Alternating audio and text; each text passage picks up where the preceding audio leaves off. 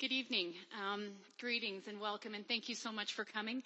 Um, it truly is a privilege uh, to speak to you all and to um, share with you the story of what God has done.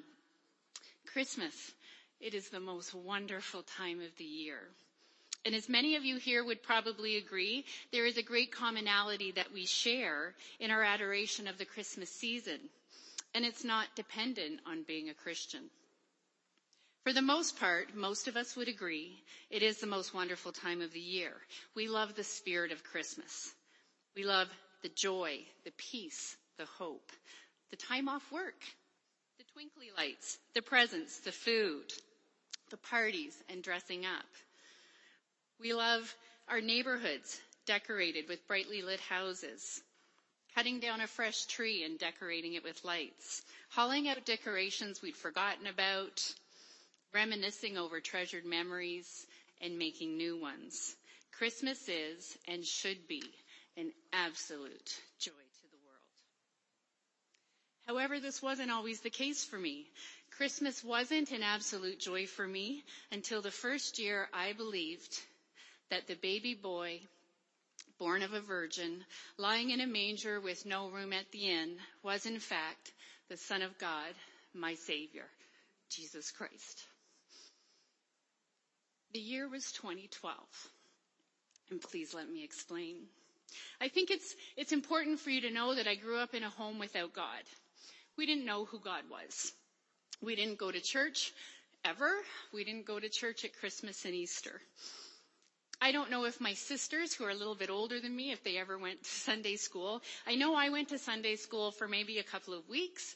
Um, my best friend that lived across the road uh, had started a church attending a Mormon Sunday school. And she asked if I'd like to come with her. And I said, of course I would. My parents are doing nothing on a Sunday morning and cartoons end early and I'd love to go. So off we trotted and I was so excited with anticipation as I stood at the bus stop and waited for that yellow bus to pull up and hop on. I did and and I get on and a really pretty smiling face looks at me and says, hello, and can I have your name and, and your phone number? And my heart sank. I panicked. I didn't know what to do. You see, the night before, my parents, in a drunken rage, had gotten into a fight and they pulled the phone out of the wall. So my grade, my eight year old brain thinks, I don't have a phone number anymore. If they call the house, nobody's going to answer. What am I going to do? So I lied. I lied and said that Teresa was my sister and we shared the same phone number. And I was so ashamed. I was so ashamed that I lied to her and I was so ashamed and embarrassed of where I came from. My sisters and I lived in great fear and trembling in our home. Both our parents were raging alcoholics. They were hurting people. And I have great compassion for them. And anything I tell you tonight is not that so you would look on them or look on me with pity or look on them and think any less of them. I love them deeply and I've forgiven them. And they were hurting people and hurt people hurt people, don't they? So when we were growing up, there were lots of fights, there was lots of broken promises, and there was abandonment. The first time I was ever thrown out of the house, I think I was, I think I was in grade one. I uh, remember being woken up. It was late at night. I think my father had already left the home at this point, and my mom was raising us three girls, and that couldn't have been easy. She was raising them on her own. She got no support from her ex-husbands. She had no support to raise these kids. And in a drunken stupor, she uh, she decided that she couldn't take it anymore, and we had to go. So I remember packing my little red suitcase, and uh, I think one of my sisters got to stay, but that's okay. I still love her dearly. I didn't mind. I didn't really want to be the chosen one, to be perfectly honest. But I remember coming down the stairs and sitting on the front stoop, and my sister, my one sister's a little bit older than I am, and she, uh, she said, Jenny, don't, don't cry. It's okay. She's gonna fall asleep soon. And she'll let us, and we'll just go back in and we'll go to bed and we'll go to school, and she won't remember. I remember coming home from, uh, coming home from school on a Friday night. You know how exciting Fridays are when you get home from school and it's the last day of the week. And uh, we get into the door and my grandma's at the kitchen table and she tells us that our mom has quit her job and she's moved to England and she's not coming home. She did come home. It took about three weeks. Maybe she ran out of money, or maybe she missed us just a little bit, but she did come home. And I have a lot of heartbreaking stories like those. But I, I tell you this, like I said, not so you would think any less of my parents.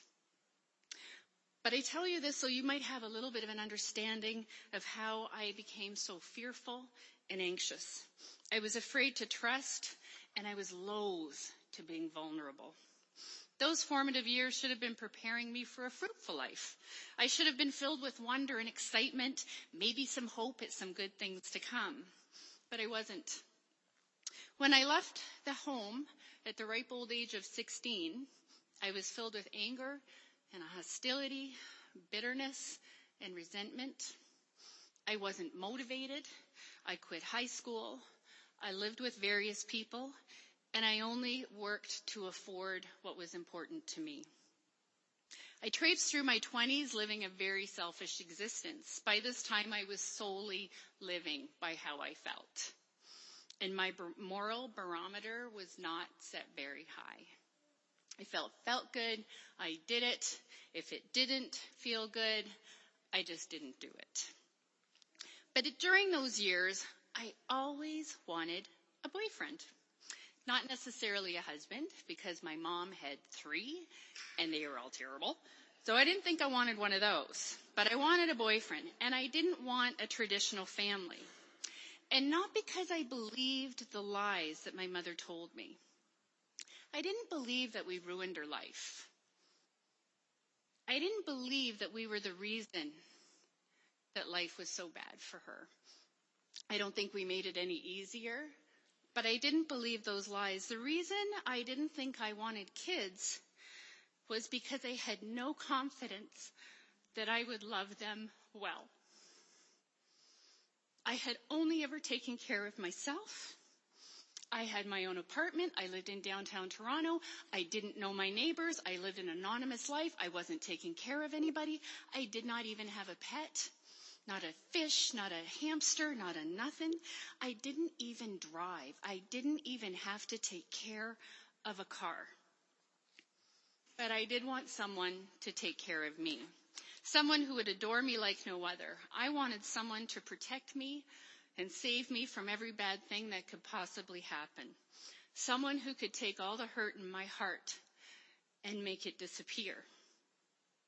When I was 30, I did find a man that felt that, that fit that bill almost entirely. And he gave me the hope that I, maybe I could have a family and that I could love. But he couldn't take the hurt that I carried into our relationship and make it disappear. And what an unfair burden to lay on another human. And that burden and hurt damaged our marriage. By the time we moved to Barrie in 2011, we were on the brink of collapse. I was 42 years old. I'd been married for a number of years. I had three healthy, gorgeous children. We just moved into a new home and my life was a mess. Not outwardly, of course. My fear of vulnerability didn't allow for transparency to the outside world. We did what we could to hide it from family and friends. But there was one night. There was one night we had a dinner party at our home with friends, and I say, I think I'm being funny. I say, I think I want to know who Jesus is. People say this guy saves them. And I want to know what that means. And without missing a beat, my good friend Lisa says, well, have I got the person for you? Her name is Kathy and she loves Jesus and she would love to tell you about him. And that totally sobered me up. I was like, oh, no, no, no, we're all fine here. We're good. I was just kidding. Like that was one of my funnies. Please don't take me seriously. But she did, and within a week, I had Kathy sitting at my kitchen table sharing the gospel of Christ with me. And I honestly, I don't know that I remembered what much of what she said, but she told me a couple of things. She said, Jenny, if you ever give your life to Christ, please tell someone. And the other thing she did for me was she left me a little booklet, a little booklet written by Rick Warren that says, what on earth are we here for? And this little booklet answers some of the questions that we have. And, and it did answer some of my questions. And one of the things it said is, what we're here for is to glorify God and to love others. I'd never heard such a thing. And within a, a very few short days after that momentous meeting, something else happened in my life. My husband worked shift work, so he was home from work that day, and he was going to pick up the kids after school. I normally go pick up the kids. I don't know why he was going that day, but he went out the door, him and the dog trotted. And as I'm in the kitchen puttering around and busying myself, the rain starts to come down and I think, oh, I don't think he had an umbrella. I think they're going to get wet. I didn't think I should go get in the car and go get them. That didn't occur to me. I just assumed I'd have a wet family coming through the door, and boy did they come through the door. Three kids come barreling through the door. Mom, mom, you're not going to believe what happened. And they were speaking over top of themselves and they couldn't tell me fast enough that the nicest woman they had ever met stopped the car, rolled down the window and said, get in. I will drive you guys home. And Billy's saying, oh, uh, oh, okay. And well, we just live around the corner. He says, yeah, I, I think I've seen you around. I think I know where you live.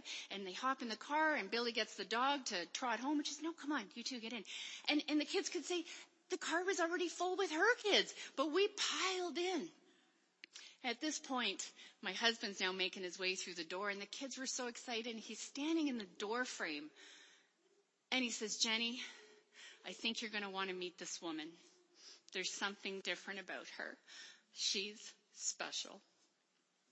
And I did meet her. Within a matter of days, I was in Janet's kitchen and she was sharing the gospel with me and there was a, there was a scripture reference on her chalkboard. I've never seen anything like it.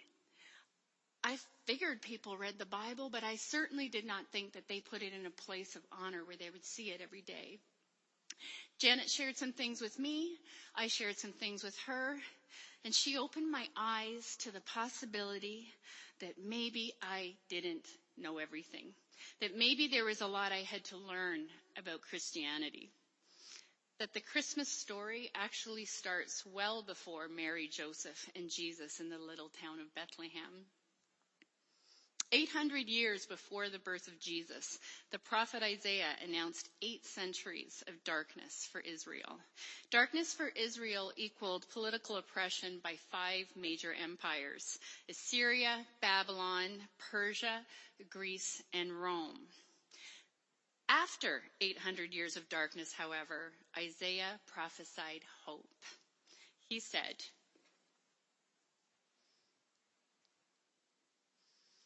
The people who walked in darkness have seen a great light. Those who dwell in a land of deep darkness, on them a light has shone. The light is freedom from the darkness. And the way God is going to shine that light is by a baby being born. The light that shined was the birth of Jesus, Israel's king. Isaiah described the birth of Jesus this way. For to us a child is born, to us a son is given, and the government shall be upon his shoulder, and his name shall be called Wonderful Counselor, Mighty God, Everlasting Father, Prince of Peace. Of the increase of his government and of peace there will be no end. On the throne of David and over his kingdom, to establish it and to uphold it with justice and with righteousness from this time forth and forevermore. Now I wasn't oppressed by five major empires, but before I knew that that baby born in the major was God in human form, the savior of the world, I was in total darkness. But on that wonderful day in 2012, I who dwelt in deep darkness, on me a light had shined. Jesus became my king, my savior, and this changed everything for me. It changed my whole life. It changed my understanding of Christmas. I was so ignorant of who God was, of his character, and of his love for mankind. Jesus Christ was born into this world fully human, fully God, to save us from our sins. In Matthew chapter 11, Jesus invites us to know him. He says, Come to me, all who labor and are heavy laden, and I will give you rest. Take my yoke upon you and learn from me, for I am gentle and lowly in heart, and you will find rest for your souls. For my yoke is easy and my burden is light.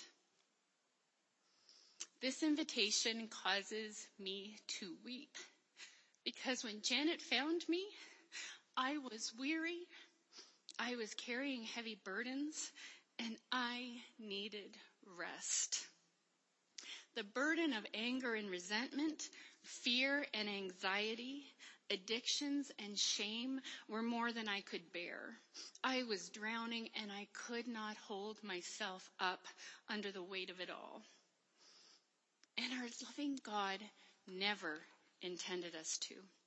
He didn't create us, he did not create us as robots. But he did put into the heart of every human a desire, a yearning for something greater than ourselves. And this desire is for him. Only most of us don't know it. We shun God and do everything we can to quench that desire with worldly things, material things, self-help, quick fixes, the love of a good man, and the birth of our children.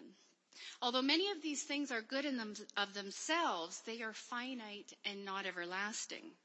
These worldly things are only a band-aid, a temporary relief or refuge. They are and never will be enough.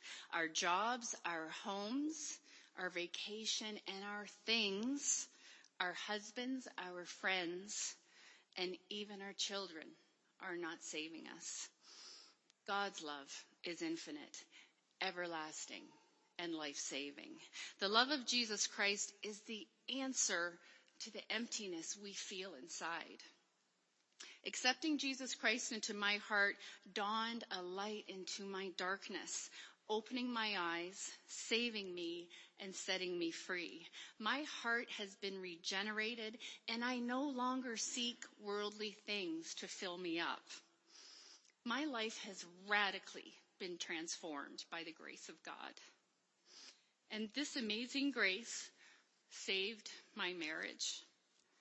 My husband will tell you that if I did not accept Christ, we never would have survived. You see, I was so blind. I could no longer see the noble man I married. My sin, my selfishness, and my pain was blinding me to what was right in front of me. And when God saved my marriage, He preserved my family. He kept the five of us intact under one roof. At a time when marriages were breaking down all around us, families were splitting up. And I have to say, it looked very attractive at times. But the reality of those lives being lived out in that way terrified us both. My husband wanted to break the legacy we were both born into, which was broken families. He wanted to give our kids a chance at a life neither of us had. And this wasn't a material life, but one where a mom and dad would stay together despite having every worldly reason for leaving. We had to fight to save our marriage and not a life of misery together, but one of great love. My regenerated heart loves him deeply. I'm crazy about him. I adore him and I respect him. And for a relationship to move from a place of such hostility and anger and resentment to a place of loving can only be described as supernatural. I stopped blaming him, judging him, and reacting sinfully to him every time I heard something I didn't like. And I have to give thanks to a Christian writer by the name of Paul David Tripp. We did a little um, book marriage study uh, after I accepted Christ, and there was, you know, the 200 pages that he had written, and, and there was a lot of good nuggets in there for sure. But the the line that has stuck with me always was the biggest problem in my marriage is me. I no longer look to my husband and my children to complete me and this allows me to love them wholly and not for selfish gain. I sought out, apologized, and asked for forgiveness from people whom I have wronged. I am continually asking my children to forgive me when I lash out at them in anger and frustration. I forgave. And I continue to forgive because Christ has forgiven me the greatest debt of all. He has wiped my slate clean with his blood. I replaced destructive behaviors that were feeding a fearful and self-centered existence with self-control. I started to care about this body and mind. I gave up late night television so I could get up before the rest of the house and read the Bible. I quit lying and gave up smoking.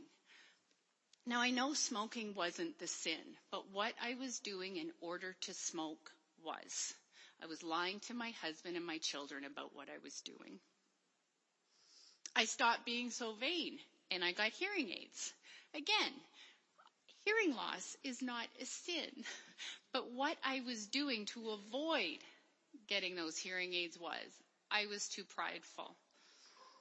My hearing loss damaged our marriage. I needed hearing aids for probably 10 years before I got them. Have any of you ever been in a room with someone who doesn't hear well? Can you imagine the strain that puts on a marriage? Can you imagine what got lost in translation? Can you imagine what he sounded like, what his tone was like after the third, fourth, and fifth time of repeating himself? It wasn't, wasn't my hearing loss. It was my pride that kept me from getting those. I went off antidepressant medication after 12 long years of struggling while on it. I used to be a pretty big girl. In fact, I was at my very heaviest five years ago. At the lowest time in my life, my scale was the highest. I was addicted to food and alcohol for all the obvious reasons. However, I was also a Weight Watchers lifetime member. This meant that I could take the weight off. But I could never keep it off because I was always still battling the demons of low self-worth. I was looking to fill up what was empty. And so for the first time in my life, I didn't lose weight to look good. I was just so sick of myself and what I was doing to this body that God gave me. I lost weight out of gratefulness to God for the life He gave me. I started exercising and I stopped overeating. I stopped self-medicating with alcohol. I stopped living by how I was feeling and started living in obedience to God. Now I know for some of us that this word obedience is a tough one to swallow. It is countercultural and it was foreign to me also. We live in a no one is no one is going to tell me what to do society. It's an anything goes kind of world. And we think God's word is outdated or we cherry pick the parts that agree with our personal worldview. We're strong women, right? We're income earners. We're independent. We get an equal say. We don't think strength and independence have anything to do with submission and authority, but I have learned the exact opposite is true. God's rules are not to oppress, but to protect and to produce. Living a life in obedience to God produces Jesus-like character. And it is God working in me, giving me the desire to obey him and the power to do it. And I am so grateful that Jesus saved me from myself. I try not to waste time living in shame and regret, but I press on toward the goal to honor God and love others. For to us a child is born to us a son is given and the government shall be upon his shoulder and his name shall be called Prince of Peace. Peace. Isn't that what we all crave for in our lives in the world? Especially at Christmas time. It's a time we feel compelled to let bygones be bygones, a time of forgiveness, of overlooking offenses, we let things slide because it's Christmas, right?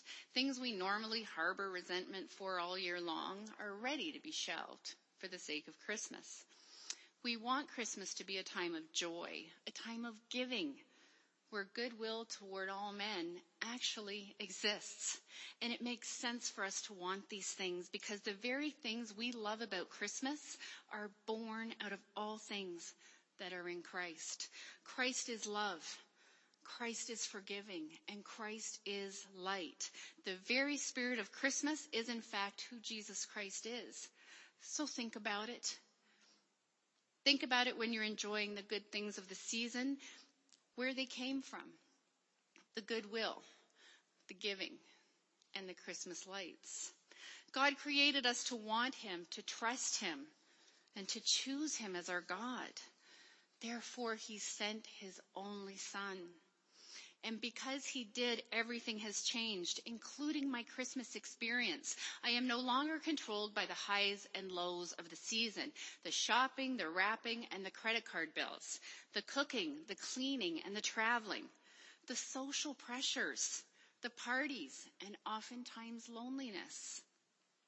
As much as I loved Christmas before 2012, there was always a little something missing, a little sorrow, a little sadness, a loneliness, and hope that was usually followed by disappointment. Now the very sight of a nativity scene stirs my soul. I am not sad and there is no sorrow. There is no disappointment in the season. I rejoice in what God has done. I celebrate the birth of a savior and I am in awe of what his life means for humanity. I sing joy to the world and I mean it when I sing it. The Lord has come. He saved me. He set me free from my addictions. He filled up the part of me that was empty. He is my strength and shield. Christ the Savior is born. Hallelujah. So at the end of the season, when the decorations get put away in their boxes and the tree has been hauled to the curb, and when the Christmas lights go out, the light of our Lord and Savior keeps shining brightly. Christmas never ends for Christians. It is a birth we celebrate every day. It is a story of amazing love, and He is the light of the world given for us, everlasting. Now maybe, maybe there are some of you who, like I was, are in deep darkness. And maybe some of you want that light of Jesus to shine into your darkness. He can and he will if you ask him to. If you'd like to pray a silent prayer with me right now, asking Jesus into your heart, you can. Please just follow me. Heavenly Father, I thank you so much. I thank you for who you are and for setting me free. I thank you for sending your only son to die on the cross for my sins. Because he bore the weight of my sin on the cross and conquered death from the grave, I am free. In Jesus' name I pray. Amen.